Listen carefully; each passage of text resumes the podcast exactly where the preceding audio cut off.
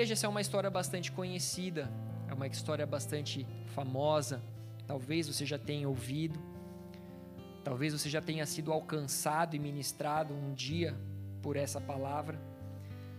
Mas a primeira das histórias fala sobre Jairo e sua filha, nós acabamos, de ler. Vamos tentar entender esse momento. Muitas pessoas seguiam a Jesus.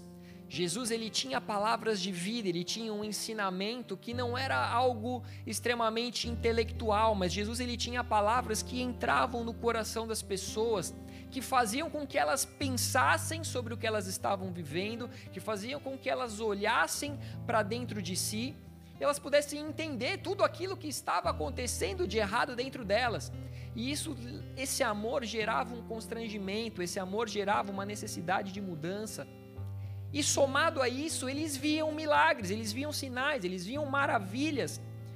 Só que existiam muitas pessoas, e possivelmente a grande maioria, que o seguiam simplesmente em meio, em, em busca do milagre. Então essas pessoas, elas estavam no meio da multidão, elas aguardavam por uma oportunidade, elas queriam chegar em Jesus e expor o seu problema. Porque você só vai atrás de alguém em busca de um milagre quando você necessita de um milagre. Quando tudo está bem, você não precisa de ninguém. E você diz: Eu me basto, eu me sustento, eu tenho uma família perfeita, eu tenho meus bens. Então você simplesmente segue a sua vida. Mas essas pessoas precisavam de um milagre. Essas pessoas viam nele a chance de uma mudança de vida. Então elas queriam expor o seu problema. E Jairo tinha um problema. Ele tinha uma filha, uma filha única, possivelmente uma preciosidade na sua vida, talvez o, o, o a, a pessoa que extraía dele uma plenitude do coração, do amor que ele tinha, ele entregava a essa menina, talvez fosse o que ele tinha de mais precioso. Então esse homem, ele vai atrás de Jesus em busca de um milagre. Ele se derramou diante de Jesus, ele se prostrou diante de Jesus, ele se prostrou aos pés. Então ele contou o seu problema. Só que nós entendemos que Jairo ele era um homem sábio. Ele era um homem inteligente, de um intelecto elevado, porque ele era um dirigente da sinagoga, era um homem conhecido. Ele era um homem de fé, e por isso que ele se derramou diante de Jesus, porque havia fé dentro dele, ele se derramou na presença do Senhor, ele se prostrou diante do Senhor, porque ele sabia como se comportar diante de um rei. Muitas vezes nós acreditamos que nós sabemos, mas se você estivesse diante do presidente da república, você saberia se comportar diante dele? Ou não? Você saberia ir para um jantar com o presidente da república, ou você ia ser aquele esfomeado que come que nem um doido, é, rango free, papapá, enche o prato, faz aquela montanha. Quem faria isso? Talvez eu. Mas ele se prostrou ele sabia como se comportar na presença de um rei. Nós devemos saber como nos comportar na presença do rei, muito mais do que na presença do presidente. Nós precisamos saber como nos achegar à presença do nosso Senhor. E Jairo, ele teve essa oportunidade, mesmo estando diante de uma multidão, ele teve essa oportunidade, como se você estivesse na O'Connell no dia de, de manifestação e de repente você descobre que o McGregor está lá e você é fã do cara. Embora eu não acho que tenha muitos motivos para, mas você é, você é lutador de boxe. E Jairo teve essa oportunidade de se encontrar com aquele a qual todos estavam ali por causa dele. Ele não pensou duas vezes, ele simplesmente se prostrou, ele simplesmente se derramou ele simplesmente demonstrou a sua fé e a sua esperança diante de Jesus Cristo. E nós precisamos viver essa fé e a esperança. E o que é a fé? A fé diz lá em Hebreus 11:1 que é a certeza das coisas que se esperam e a convicção dos fatos que não se veem. Ou seja, ele tinha fé que Jesus poderia curar a sua filha. Ele acreditava nisso, ele não conseguia ver ainda, mas ele acreditava. Ele sabia que seria possível. Esperança, Jó, lá no livro de Jó 14, 7 ao 9, diz: porque há esperança para a árvore, pois, mesmo cortada, ainda se renovará, e não cessarão os seus rebentos. Se envelhecer na terra sua raiz, e no chão morrer o seu tronco, ao cheiro das águas brotará e dará ramos como a planta nova. Isso é esperança. É você ver uma árvore cortada, aparentemente morta, e ter esperança que ao cheiro das águas ela se renovará, ela brotará, ela dará novos ramos. E Jairo era cheio dessa fé e dessa esperança. Ele sabia em quem chegar e como chegar. Ou seja, quando você tem a oportunidade de estar na presença de Jesus, quando você tem a oportunidade de estar diante da presença gloriosa do Senhor, de sentir, de ver, de falar, de tocar, como um momento como hoje, que a presença dele veio, nós o invocamos e ele veio, ele está aqui. Você tem a oportunidade de se achegar a ele, você tem a oportunidade de tocá-lo, você tem a oportunidade de ouvi-lo, mas como você reage? Como que você se posiciona diante do seu Senhor, do seu Criador? Nós precisamos estar de frente para Ele, nós precisamos nos prostrar diante dEle, nós precisamos reconhecer o senhorio dEle. Ah, pastor, mas Ele é Pai. Eu sei, quando eu estou com meu Pai, eu vejo meu Pai, eu abraço, eu beijo, eu corro para os braços dEle. Eu não fico me escondendo, eu não fico no meio da multidão falando: será que ele me vê? Será que ele não me vê? Será que eu consigo arrancar um presente dele sem que ele me veja? Não, eu não quero presente, eu quero meu pai. Eu quero abraçar, eu quero tocar, eu quero ouvir, eu quero conversar. Então eu preciso me posicionar diante dele. Eu preciso olhar nos olhos dele, eu preciso ter fé e esperança diante do nosso Criador. O Senhor ele quer nos ensinar exatamente isso, como nos aproximar diante dele. Diante do nosso Senhor. Como que eu conto as coisas para ele? Para eu contar algo para o meu pai, eu preciso ter intimidade. Talvez você tenha sido rejeitado pelo seu pai. Talvez você tenha sido abandonado pelo seu pai. E talvez hoje você até tente, mas você não consegue ter intimidade com ele para contar aquilo que você tem vivido. E eu tenho certeza que essa, essa condição não torna a situação confortável para você. E talvez você pense: tudo que eu queria era ter intimidade com meu pai. Só que nessa palavra também nos conta que existia uma multidão que o apertava, uma multidão que o oprimia, que comprimia uma multidão que buscava por milagres, que buscava simplesmente por tocá-lo. Existiam muitas pessoas ali além de Jairo, mas Jairo ele não perdeu a oportunidade. Essa é a diferença de você estar diante do teu Senhor e você não perder a oportunidade de tocá-lo. Nós estamos aqui numa igreja, num número considerável de pessoas. E qual é o teu desejo nessa manhã? é tocar o teu Criador e ser tocado por Ele, ou permitir que todos façam isso no seu lugar, à sua frente? Você querer tocar e ser tocado não é ser egoísta também? Porque Ele é onisciente, onipresente, onipotente, Ele pode tocar e ser tocado por todos. E esse é o maior desejo dele. Jesus ele estava ali, ele pregava diante das multidões, porque ele veio para todos, ele veio por todos e para todos, e ele conseguia falar com todos ao mesmo tempo que ele falava de maneira individualmente. Então ele se colocou de frente, Jairo se colocou de frente. Ele tinha uma intenção concreta, ele sabia o que ele queria. Ele não era só mais um no meio da multidão que não sabia para onde ir, com quem estava, mas ele estava buscando o Senhor. Então as pessoas o tocavam, comprimiam, apertavam, queriam extrair algo dele, mas a que nível essas pessoas queriam ter um encontro com ele? A que ponto você veio hoje buscar o que o Senhor pode te oferecer e que ponto você veio buscar quem ele é?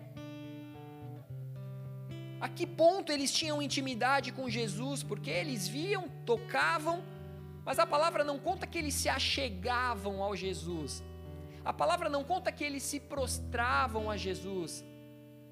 A palavra não conta que eles honravam e reverenciavam a Jesus, mas eles simplesmente o comprimiam, se esbarravam, sem nenhum respeito. Quando você está andando na rua, alguém vem dar uma, uma ombrada em você, você olha sorrindo, amando, ou você olha, caramba, por que que fez isso? Como um lindo cristão abençoado que você é, você não xinga, você não guarda mágoa, você não guarda ira. Mas você pensa, caramba, meu, precisava passar assim? É ou não é? Imagina Jesus ali o tempo todo, pisando no pé dele, dando ombrada, empurrando.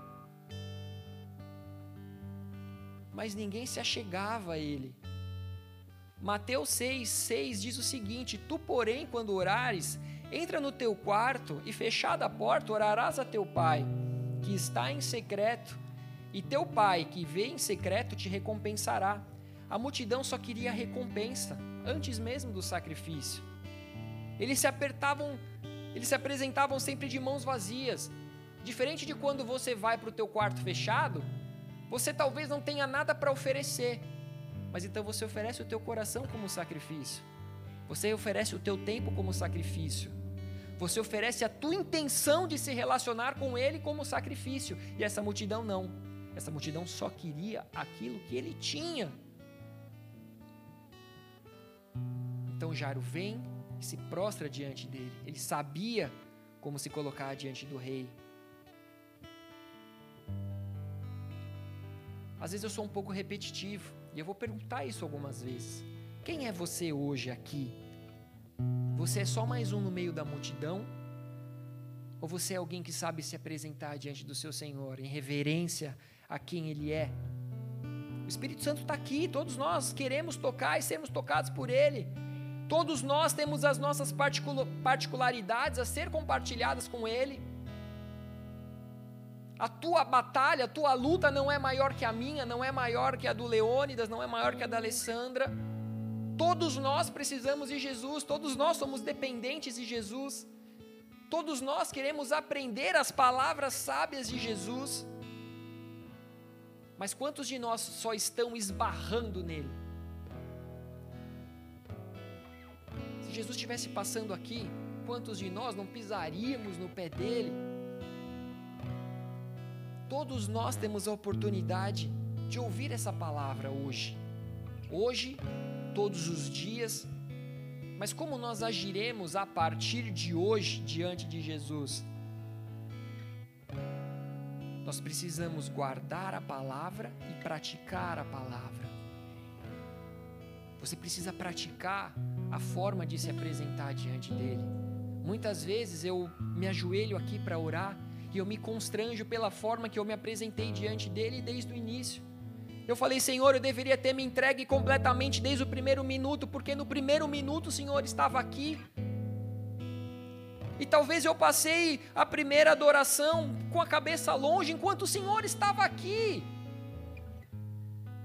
Talvez se fosse o presidente, eu estaria aqui todo engomadinho, cheio de postura, desde o momento que ele chegou.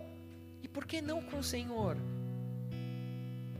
Muitas vezes nós buscamos a Deus enquanto Ele se revela a nós, em vez de recebermos uma palavra e sermos alimentados, nós ficamos pensando na vida de todos os nossos familiares, nós pensamos na vida do irmãozinho da célula, nós pensamos, ah, essa palavra era para minha esposa, que está fazendo tudo errado. Ah, essa palavra é para o meu marido.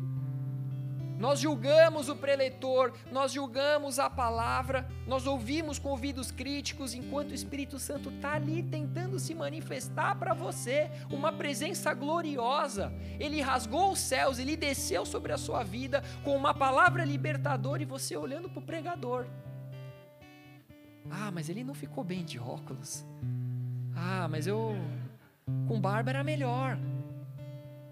Essa não é a maneira de se comportar diante do teu Senhor. O teu Senhor não tem nada a ver comigo, Ele está aqui agora. Ouça a voz dele.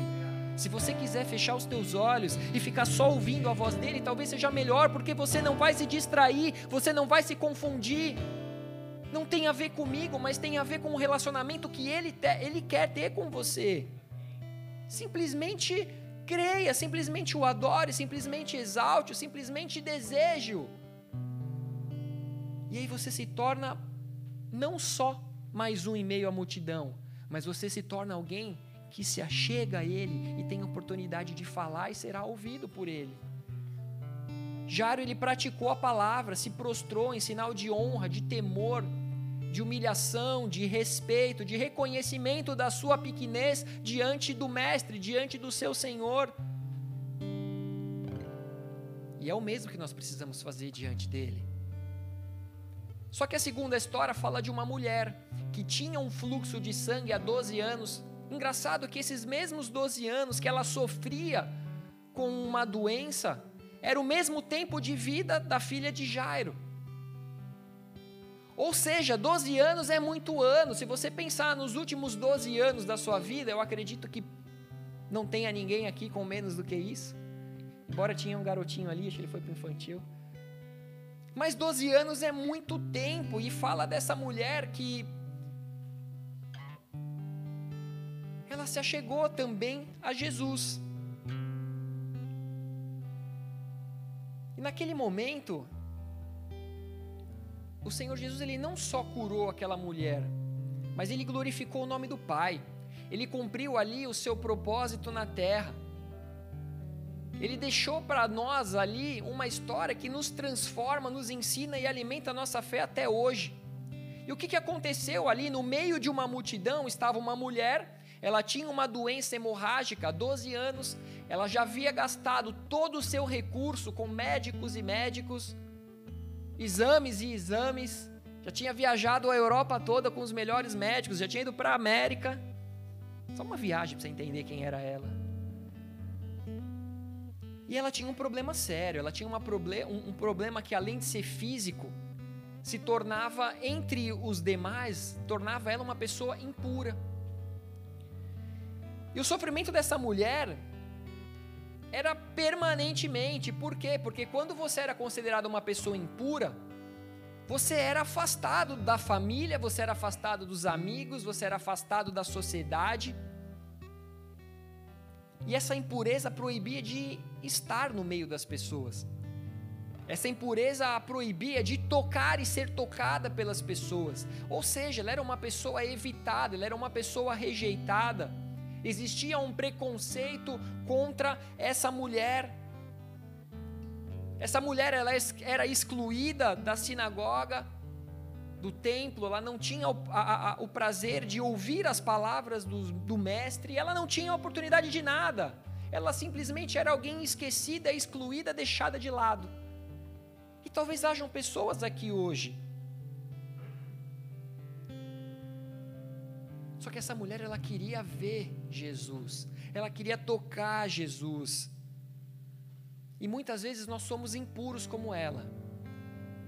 E o que, que nos torna impuros como ela? O que, que nos faz ser evitados por todos? O que nos leva à, à rejeição, à morte? É o pecado. É isso que o pecado faz conosco, ele nos torna impuros, ele nos afasta de Deus, ele nos afasta do corpo de Cristo. Hebreus 12, 14 diz: segue a paz com todos e a santificação. Ou seja, sem a santificação, diz o seguinte aqui, ó, sem a qual ninguém verá o Senhor. Ou seja, quando eu não me santifico, eu me torno impuro. E quando eu me torno impuro, eu não vejo ao Senhor. Quando eu sou impuro, eu me afasto do corpo, eu me afasto de Deus. Isaías 59, 1, 2 diz o seguinte: Eis que a mão do Senhor não está encolhida para que não possa salvar nem surdo seu ouvido para não poder ouvir. Mas as vossas iniquidades fazem separação entre vós e o vosso Deus, e os vossos pecados encobrem o seu rosto de vós, para que vos não ouça. Ou seja, o meu pecado, a minha impureza, faz com que Deus não me veja, com que Deus não me ouça. E aí gera uma separação entre mim e Ele. Eu já deixo de ser, inclusive, aquele que se encontra no meio da multidão por quê? Porque eu sou impuro e não posso estar ali. O salário do pecado é a morte, e esse é o sentimento dessa mulher quando ela se torna alguém impura, afastada de todos, afastada de Deus. Existia um fardo sobre as costas dela. Ela era humilhada, ela era rejeitada, ela era excluída. Eu não sei se alguém aqui já passou por sentimentos talvez semelhantes a esse. Mas existe uma dor, um sofrimento muito grande quando você se torna alguém rejeitado. Levíticos 15, 25 a 27 fala que as mulheres nessas condições eram consideradas imundas, impuras e não deviam tocar outras pessoas. Caso contrário, essas pessoas seriam imundas também. Imagina o Tarcísio veio aqui, eu chamei ele naquele momento. Aí eu falo, oh, pode ir lá, dei aquele tapinha nas costas. Pronto, se tornou impuro porque eu sou impuro. Ele queria ter, ele teria subido aqui? Não. Teria? Não teria, porque se ele se tornasse impuro, ele passaria a viver o que eu vivo, isolado, rejeitado, excluído. Alguém aqui gostaria de viver nessa condição? Levanta a mão. Ninguém. Só o seu irmão ali? Não, ele foi só abraçar a esposa. É esposa não? Ou errei? Adoro fazer isso. A gente nem pensou nem estar tá namorando. Mas por que, que eu estou tentando mostrar a gravidade da situação dessa mulher, porque muitas vezes é a forma que você se encontra diante do Pai. Totalmente bagunçado, transtornado, perdido. E muitas vezes o nosso desespero pela solução dos nossos problemas nos leva a tentar tocar Jesus. E você fala: Eu preciso tocar, eu vou numa igreja, porque o meu desespero é tão grande. Eu vou lá, vai que eu toco, vai que eu sou tocado, vai que algo acontece, vai que eu sou curado. Então o teu desespero te leva a tomar atitude que se, que se não forem preenchidas de fé, se tornam inúteis. E mais do que isso, se afastam de Deus, porque gera frustração. Porque você tentou tocá-lo sem fé, desesperado, da maneira errada, nada aconteceu. E aí você sai frustrado do meio da multidão. Essa mulher era doente. E ela queria um encontro com Jesus, ela queria ver Jesus, ela queria tocar Jesus, mas não podia. Ela tinha medo disso.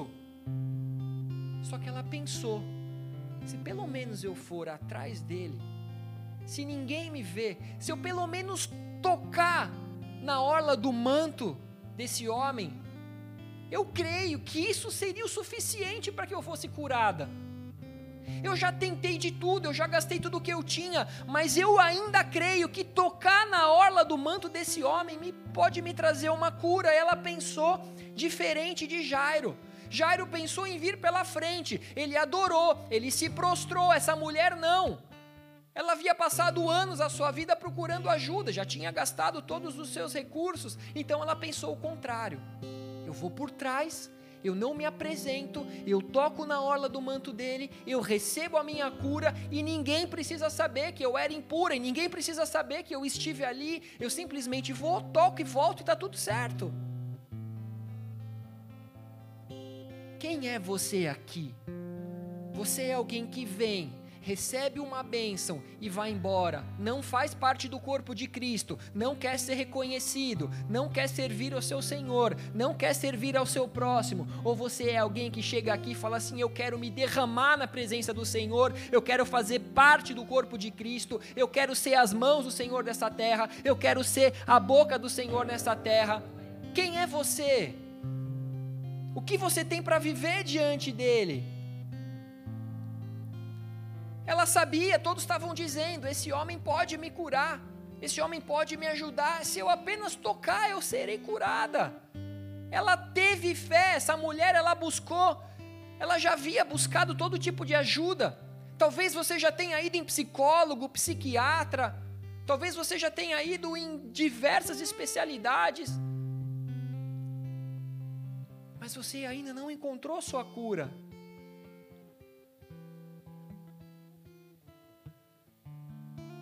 Continuava com a enfermidade. Talvez você continue com um vazio no peito. Talvez você continue com uma depressão que não é solucionada com remédios, não é solucionada com a terapia. Talvez a dor do abandono dos seus pais continue dentro do seu peito, mesmo sabendo que não foi porque eles quiseram, não foi por falta de amor, talvez, não sei. Não sei qual é a sua história, não sei qual é a sua dor, eu não sei qual é a sua enfermidade.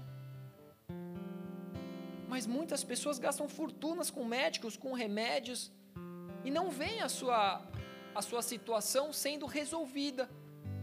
Situações que muitas vezes são espirituais, geradas por essas mesmas raízes de rejeição, geradas por esse abandono, gerados pela falta da liberação de perdão, gerado por maldições hereditárias.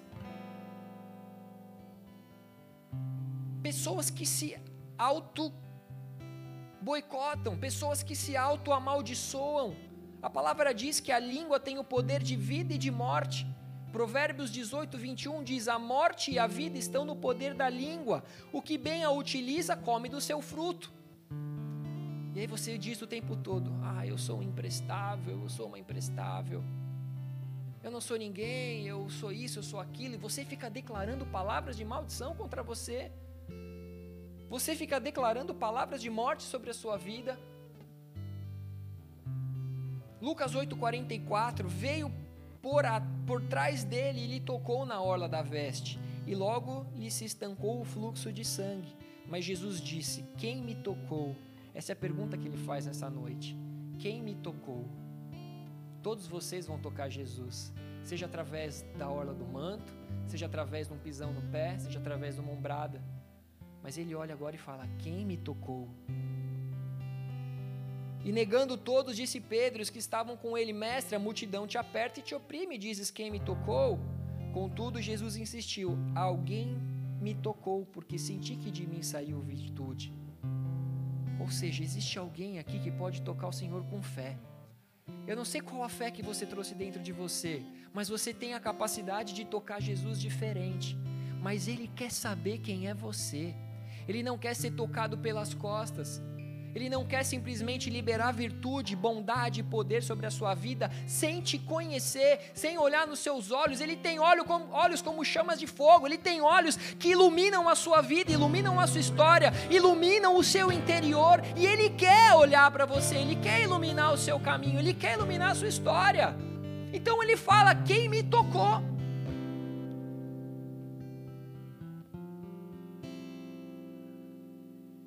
Ela estava no meio da multidão pensando: se eu apenas lhe tocasse, seria curada.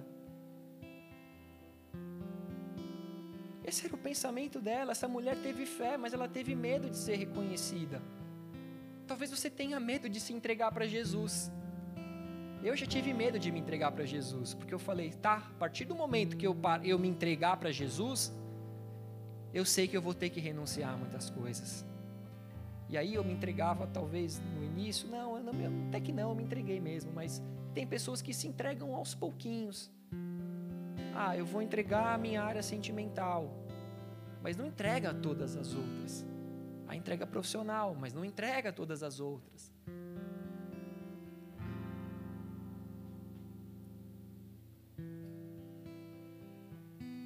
Aquela, aquela mulher decidiu da maneira dela tocar em Jesus na sua mente, ela criou um método de ser curada por Jesus.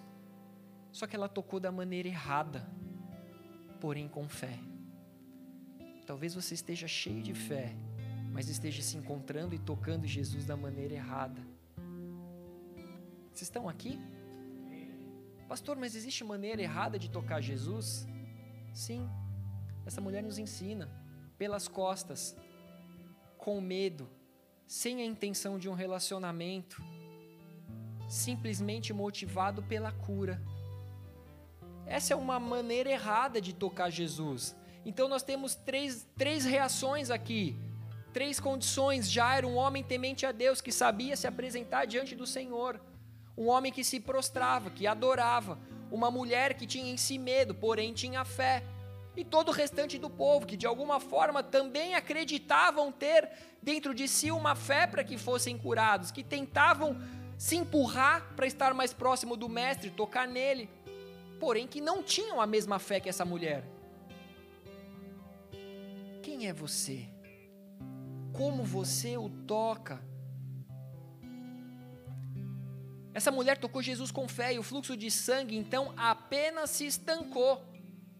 Só que a palavra não diz, eu não posso ter a certeza de que ela foi curada ali, que foi cessado o, o, o, esse fluxo de sangue.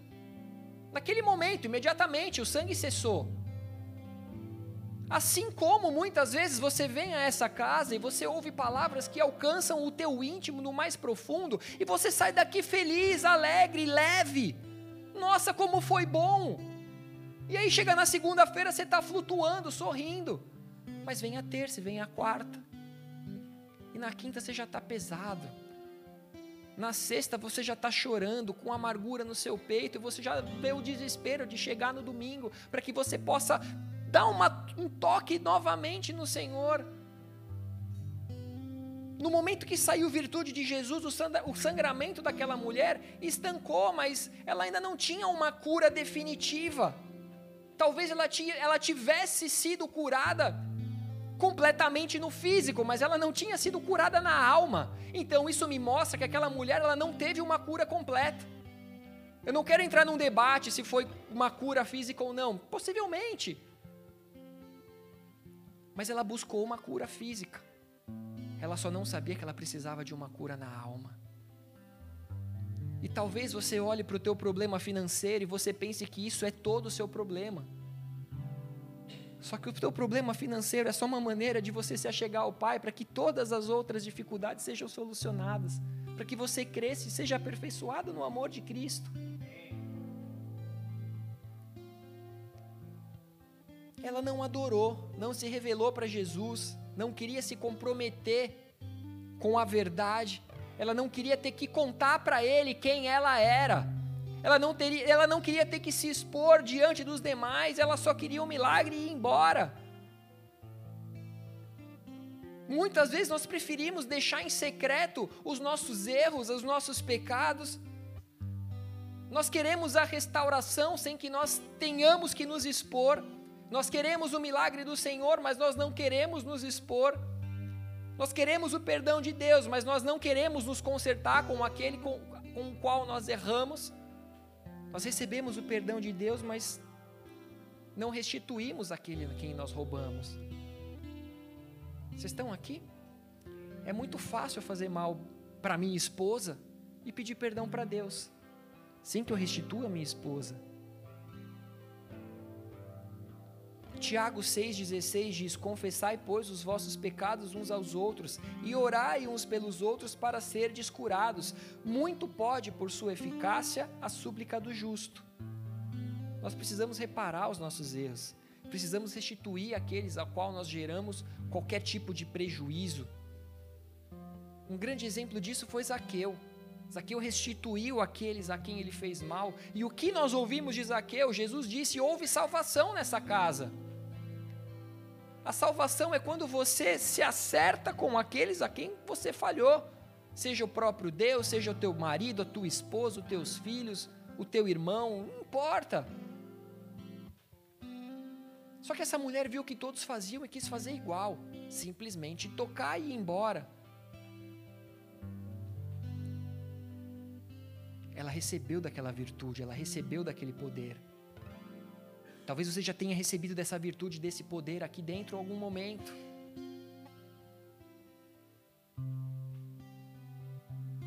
Mas talvez o seu interior continue chorando, clamando. Talvez no seu interior você ainda se sinta a mesma pessoa desprezada, sobrecarregada, imunda, imundo. Jesus não estava satisfeito. O Senhor não se faz satisfeito com a nossa postura plastificada sobre as costas dele. O Senhor não nos quer como um robô. Toca no manto, volta e faz bobeira. Toca no manto, volta e faz bobeira. Ele não quer robôs, ele não quer plástico, ele quer filhos. Ele quer relacionamento verdadeiro. Muitas pessoas recebem uma cura que é provisória, se contentam com isso, e como eu disse, você passa alguns dias bem, alguns dias curados, você se sente perdoado, você deixa a tua culpa no altar. Mas quando você não se acerta com quem você errou, quando você não, não vai à frente com o seu relacionamento com Jesus, você só recebeu uma dose homeopática que aliviou a sua dor temporariamente. Então você não se relaciona com o corpo de Cristo, você não faz parte. Você não cumpre com o teu propósito na terra. Você é alguém dividido, você é alguém pela metade. Só que Ele espera por você. Ele não quer simplesmente liberar bondade e virtude sobre você. Ele quer um relacionamento íntimo. É a mesma coisa um marido com uma esposa. Quem é marido aí, levanta a mão. Você que é marido, você gostaria de chegar todo dia em casa, cansado do trabalho, recebe um abraço da sua esposa, amor, como eu te amo. E aí pega, vira as costas e vai dormir. Um dia, dois dias, três dias, quatro dias, cinco dias, um mês, dois meses, três meses, um ano. Você fala, tá, legal, me deu um abraço, me deu um amor, mas cadê a intimidade? Um homem espera a intimidade da sua esposa, não espera? Jesus espera intimidade com os teus filhos. Ele não quer só que você venha e diga de palavras que você o ama. Ele não quer que você venha simplesmente o adore, levante a sua mão de palavras e vá embora e não se relacione com ele.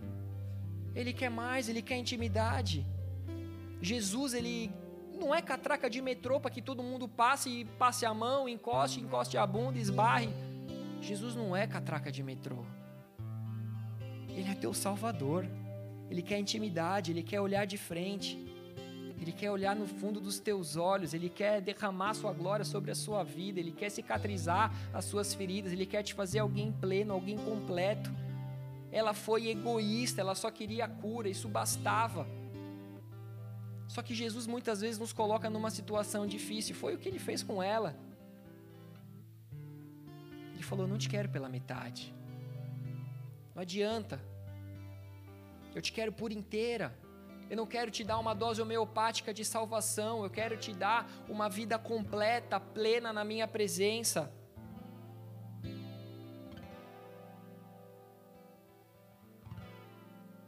Vocês estão aqui? Vocês estão entendendo o que Jesus espera de você nessa manhã? Vocês estão entendendo o que Ele espera de você a partir de hoje? Aquela mulher, ela não quis um compromisso com Jesus. Sabe aquelas pessoas que pensam assim: ah, vou lá na igreja agradecer a Deus e nunca mais volta?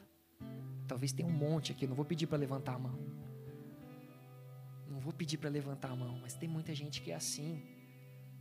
Ah, vou lá na igreja, agradeço a Deus e depois nunca mais volta. Não quer compromisso com o Senhor, não tem arrependimento genuíno. Muitos querem transformação, mas não querem compromisso, não querem passar por um processo, não querem passar pelo processo da lapidação.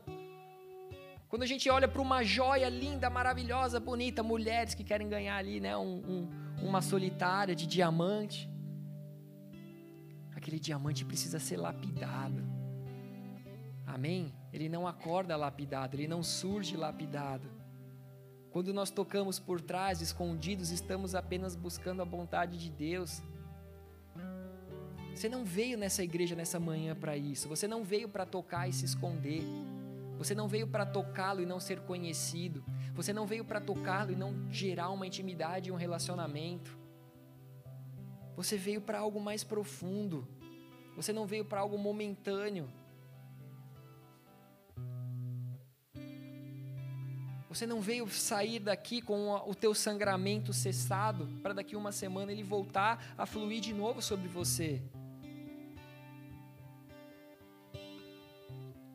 Jesus tem algo completo para nós. Jesus ele tem algo completo para você e por isso você precisa permanecer diante dele como Jairo nos ensina. Foi por isso que Jesus falou com aquela mulher: saiu virtude de mim, fluiu de mim algo, algo maior, algo diferente, fluiu bondade. E bondade flui de Deus porque Ele é bom e não porque você é fiel. A bondade dele flui para todos. A bondade dele flui para aquele que o toca e aquele que não o toca. Quanta gente lá fora que nega Jesus e mesmo assim Jesus tem dado livramento para eles.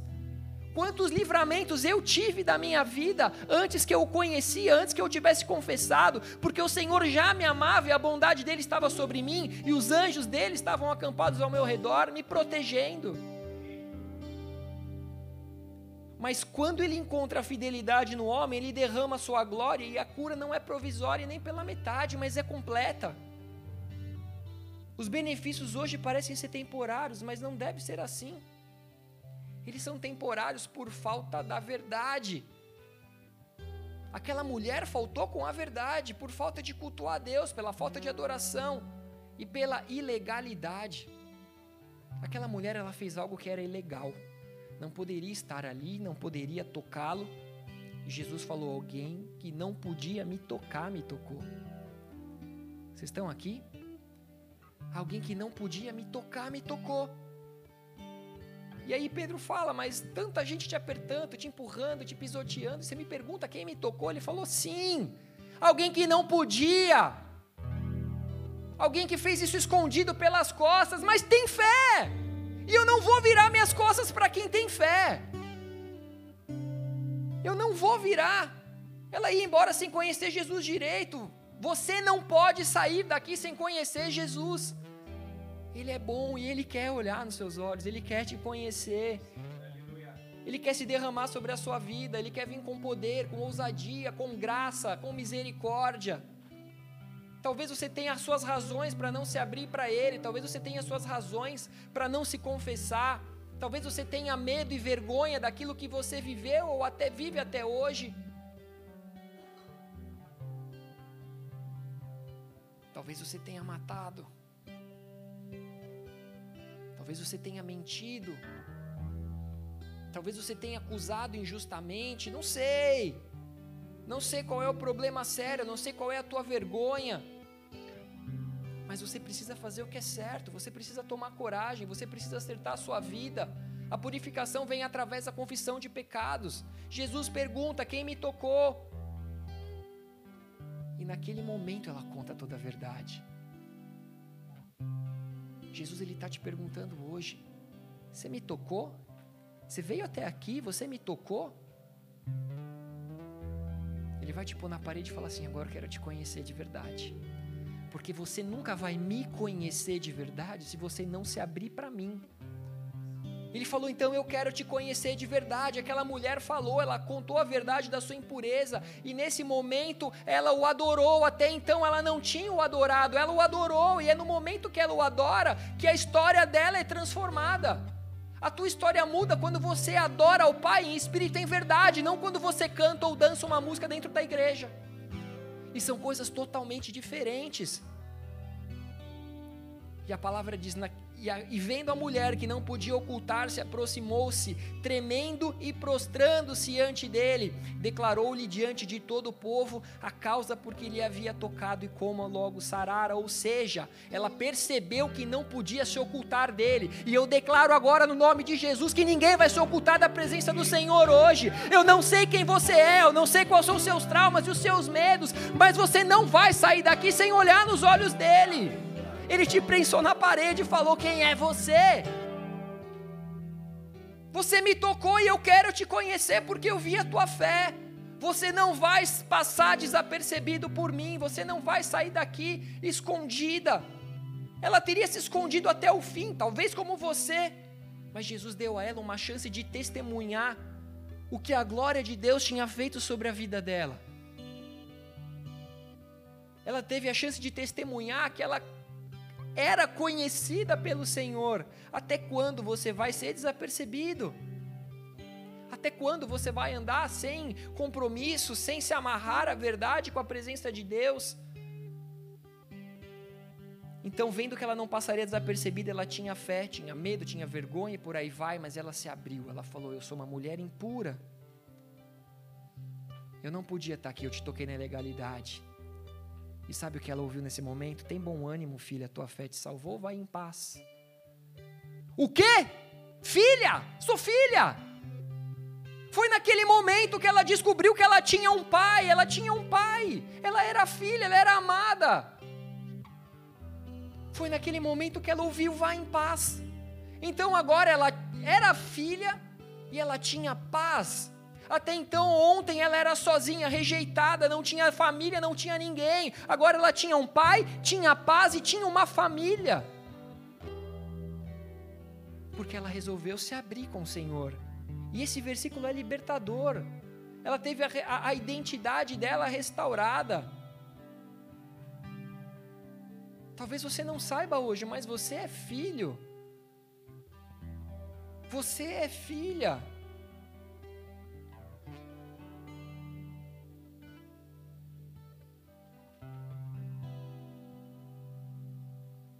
O justo viverá pela fé, a palavra nos diz. Se você crê que você é filho, se você viver por essa verdade, você vai descobrir coisas a respeito do teu Senhor que vão mudar a tua identidade, que vão mudar a tua história, que vão mudar as tuas atitudes. No final da frase, Jesus se despede em paz. Se ela tivesse escondido, ela não conheceria a paz do Senhor. Talvez você tenha vindo hoje aqui em busca de paz.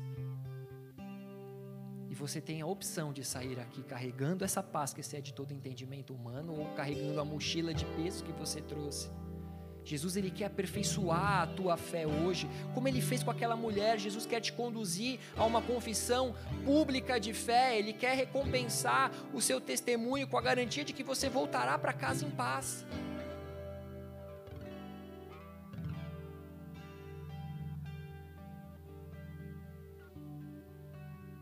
Versículo 49 volta para a história de Jairo. Só que a história dele agora está um pouco mudada nesse período de tempo. Eu não sei quanto tempo levou Jesus e essa mulher. Mas aqui no versículo 49, estando ele ainda falando, chegou um dos um dos do príncipe da sinagoga dizendo: A tua filha já está morta, não incomode o mestre. Ou seja, ele chegou da maneira certa, se prostrou e adorou. Só que ele foi atravessado por uma mulher que o tocou de qualquer jeito. Jesus se voltou para ela e quem perdeu a bênção foi ele. Agora a filha dele estava morta. Vocês estão aqui? Ele fez tudo certo. E quem fez errado passou na frente e levou a bênção. Alguém já viveu isso aqui? Você ali orando, de joelhos, buscando. Aí chega alguém na igreja, no, nunca ouviu falar de Deus, tudo errado, tudo torto aquela pessoa aceita Jesus, no mês seguinte aquela pessoa está namorando, no outro mês casou, comprou carro, comprou casa, arrumou um emprego, você fala, mas Jesus e eu? Eu estou aqui há tanto tempo, eu tenho te tocado, eu tenho feito da maneira correta, cheio de fé. Eu honro a tua presença, eu reverencio a tua presença, eu testemunho os teus milagres. E o que, que aconteceu? Você me abandonou, me deixou de lado e tudo que eu mais precisava. A minha filha morreu.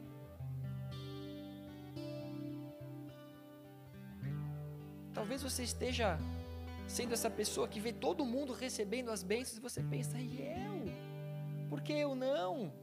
A tua casa está lá desmoronando, a morte habitando na sua casa. Mas Jesus ele não se esqueceu de você. Jesus ele está edificando a tua fé, sabe por quê? Porque agora você está vendo tudo que ele é capaz de fazer nessa outra vida. Você viu aquela mulher que chegou com fluxo de sangue escondida e impura? Essa mulher agora ela se tornou filha, ela está feliz. Jesus é o mesmo ontem, hoje, amanhã e sempre. O que ele pode fazer na vida daquela mulher, ele pode fazer na minha, ele pode fazer na sua. Ele não se esqueceu de você, ele não tarda, ele não dorme. Ele participou da cura daquela mulher. Sabe por quê? Porque Jesus ele quer nos ensinar a importância da fé em meio à crise. Você precisa ter fé no meio da crise, não quando tudo está bem, você fala, não, eu tenho fé. Eu tenho fé, a minha fé move montanhas. Primeira dor de barriga, sua fé vai para o ralo e a montanha fica lá parada. Ele participou do processo de cura. Ele viu o problema daquela mulher. Jairo ele não queria apenas uma dose homeopática, mas ele queria uma cura definitiva para a filha dele. Ele creu ao invés de murmurar. Ele permaneceu ao invés de virar as costas. Ele foi resiliente, ele permaneceu até o fim. É assim que você tem que ser. Não sair murmurando, Deus me esqueceu, o irmão ali não olhou para mim, e não sei o que, e falando falha de todo mundo. Eu vou virar minhas costas para o Senhor, eu vou virar minhas costas para a igreja, eu vou virar as costas para o meu líder, eu vou virar as costas para meus pais. Permaneça, porque o Senhor está ali, você está na presença dEle. Você não aprendeu a se achegar diante dEle? Você aprendeu o mais difícil, os milagres para Ele é fácil. Para Ele é fácil solucionar a sua vida, para Ele é fácil colocar paz no seu coração, para Ele é fácil transformar a tristeza em alegria, para Ele é fácil transformar a, a, a escassez em abundância. Para ele é fácil fazer fogo cair do céu, para ele é fácil fechar a boca do leão. Para ele é fácil entrar contigo em meio à fornalha, para ele é fácil abrir o mar vermelho. O difícil é você permanecer, então permaneça. Continue fazendo a coisa certa, mesmo diante das dificuldades, mesmo diante das tempestades, porque Jesus vai restaurar a sua vida. Então ele esperava que Jesus Cristo fizesse alguma coisa na vida dele, ele creu. E Jesus estava com ele. Veio a má notícia. Só que Jesus, porém, no versículo 50, ouvindo, respondeu-lhe dizendo: Não temas, crê somente e ela será salva. É difícil você crer que alguém vai ser salvo quando essa pessoa já foi declarada morta. Vocês estão aqui? Mas nós sabemos o que aconteceu, não sabemos? Então por que, que você não crê que o teu problema pode ser solucionado? Por que você não crê que a sua dor pode ser retirada do seu peito? Por que você não crê? Por que, que você desistiu? Por que você quer trocar pelas costas? E entrando em casa, ninguém deixou entrar senão a Pedro, a Tiago e a João, e ao pai e à mãe da menina. E todos choravam e a pranteavam, e ele disse: Não choreis, ela não está morta, mas dorme. Jesus enxerga aquilo que você não vê. Jesus enxerga a vida onde você vê morte. Nós temos uma, uma palavra que fala de um, um vale de ossos secos. Se Jesus transformou, se o Senhor transformou um vale de ossos secos em vida, será que Ele não pode transformar a secura, a sequidão que existe dentro do seu peito em alegria? Será que Ele não pode transformar a morte que instalou na sua família em uma família unida? Será que Ele não pode resgatar um filho viciado, um pai, um irmão? Ele quer trazer vida para onde há morte. Eles estavam ali no momento de tristeza, de choro pela morte da menina e nós ficamos abalados com más notícias, e isso é normal. Nós sofremos diante das más notícias, mas nós lemos aqui que aquelas mesmas pessoas que estavam tristes, chorando, eram as mesmas pessoas que demonstravam incredulidade. E as mesmas pessoas que, quando Jesus disse que, aquelas, que aquela menina dormia, eles riram. Do choro ao riso em instantes. Do choro ao riso com palavras de fé.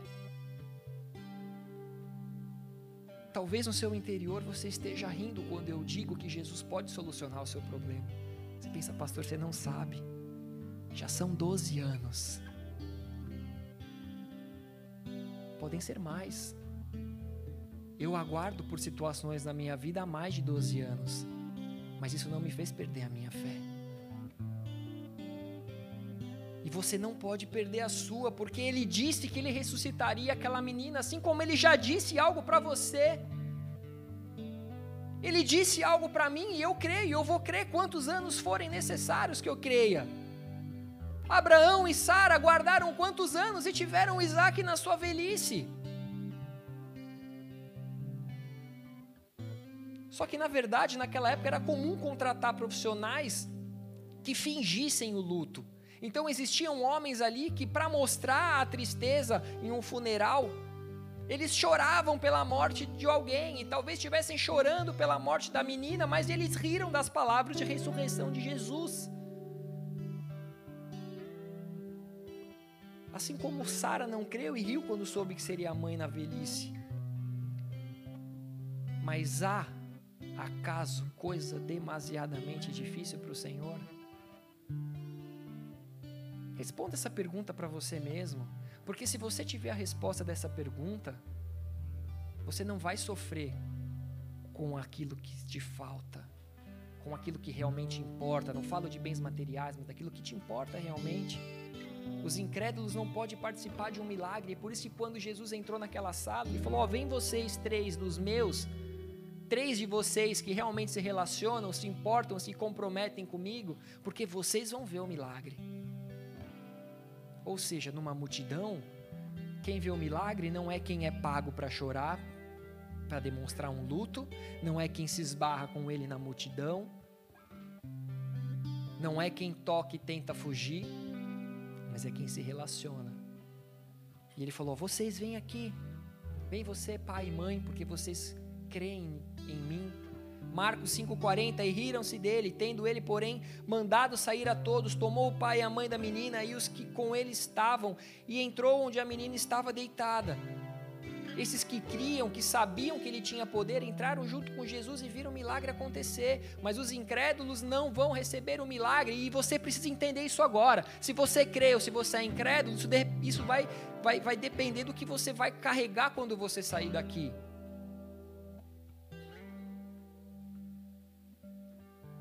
Só que o Senhor ele quer mexer também com os que estão incrédulos, porque ele veio por todos. Ele quer chacoalhar os incrédulos. Talvez você esteja aqui hoje, mas dentro de você, você nem acredita que Deus existe, nem que Deus pode mudar a sua vida. Só que você vai ver o milagre no teu vizinho aí sentado do seu lado, e de duas uma, ou você se mantém incrédulo, triste, sozinho, na condição que você está, ou você crê que existe um Salvador.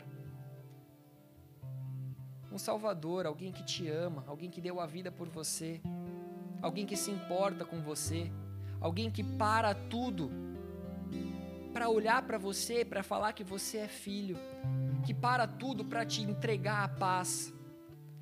Alguém que fala assim: Olha, eu sei que você me aguardou e por isso a sua situação se tornou um pouco mais difícil, mas fique em paz, eu estou aqui. Isso só fortaleceu a tua fé, isso só te tornou mais forte. Vamos lá, que agora eu vou, eu vou me assentar à mesa contigo e eu vou trazer alegria para você.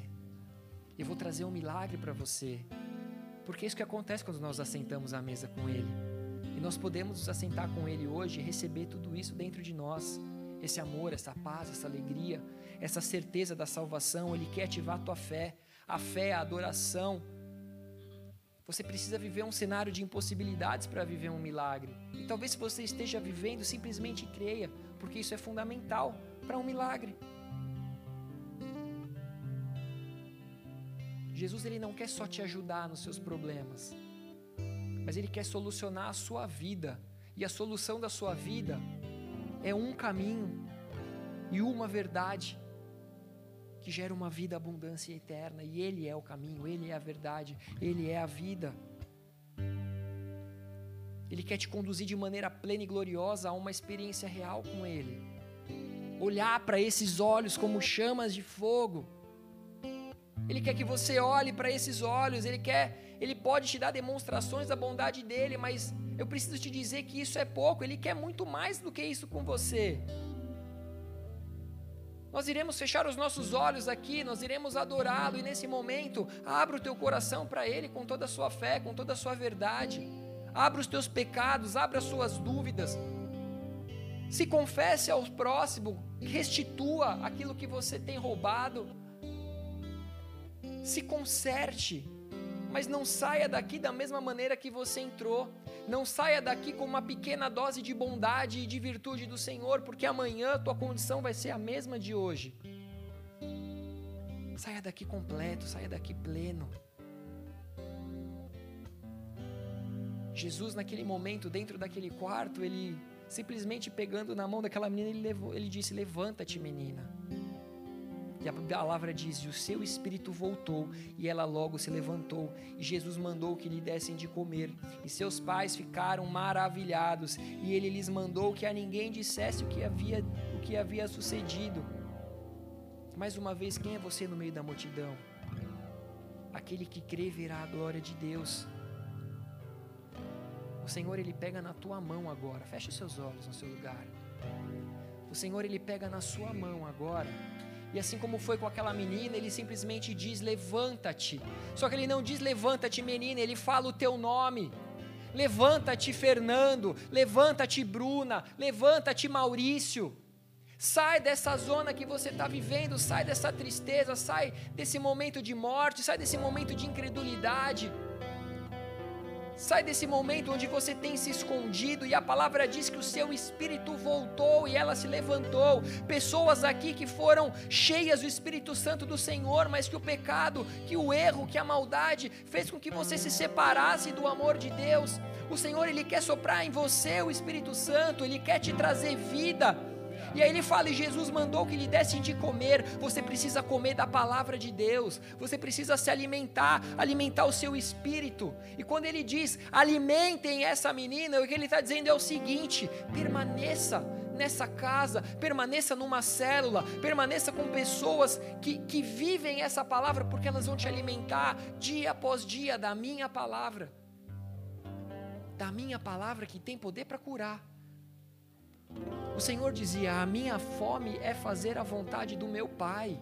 Você precisa saciar essa fome de fazer a vontade do seu Pai. E a vontade do seu Pai é de se relacionar intimamente, profundamente contigo, de frente. De frente, olhando nos teus olhos. E esses dois milagres demonstram o poder de Jesus sobre a doença e sobre a morte. Há uma resposta simples de fé. Eu não sei quem é você, eu não sei o tamanho da sua fé, mas eu sei o poder de Jesus e eu sei a capacidade dele de responder àqueles que têm fé. Essa é uma manhã de cura, essa é uma, é uma manhã de libertação, essa é uma manhã de aliança, essa é uma manhã de entrega, essa é uma manhã de renúncia. E por isso ele te pergunta: quem me tocou? Quem me tocou nessa manhã? Quem me tocou nessa manhã? Quem me tocou nessa manhã? Ele te pergunta: quem me tocou? Todos com os olhos fechados, você que, que veio aqui em busca de tocar ao Senhor, você que recebeu poder, você que recebeu virtude, você que, que foi alcançado por essa palavra, se de alguma maneira essa palavra fez sentido com o que você tem vivido, se de alguma maneira essa palavra ela foi de encontro ao seu coração, e você pensava em sair daqui escondido de Jesus, mas você entendeu que não mas você entendeu, eu preciso me entregar a Ele. Se você é essa pessoa que quer se entregar a Ele nessa manhã, todos com os olhos fechados, levanta sua mão no seu lugar.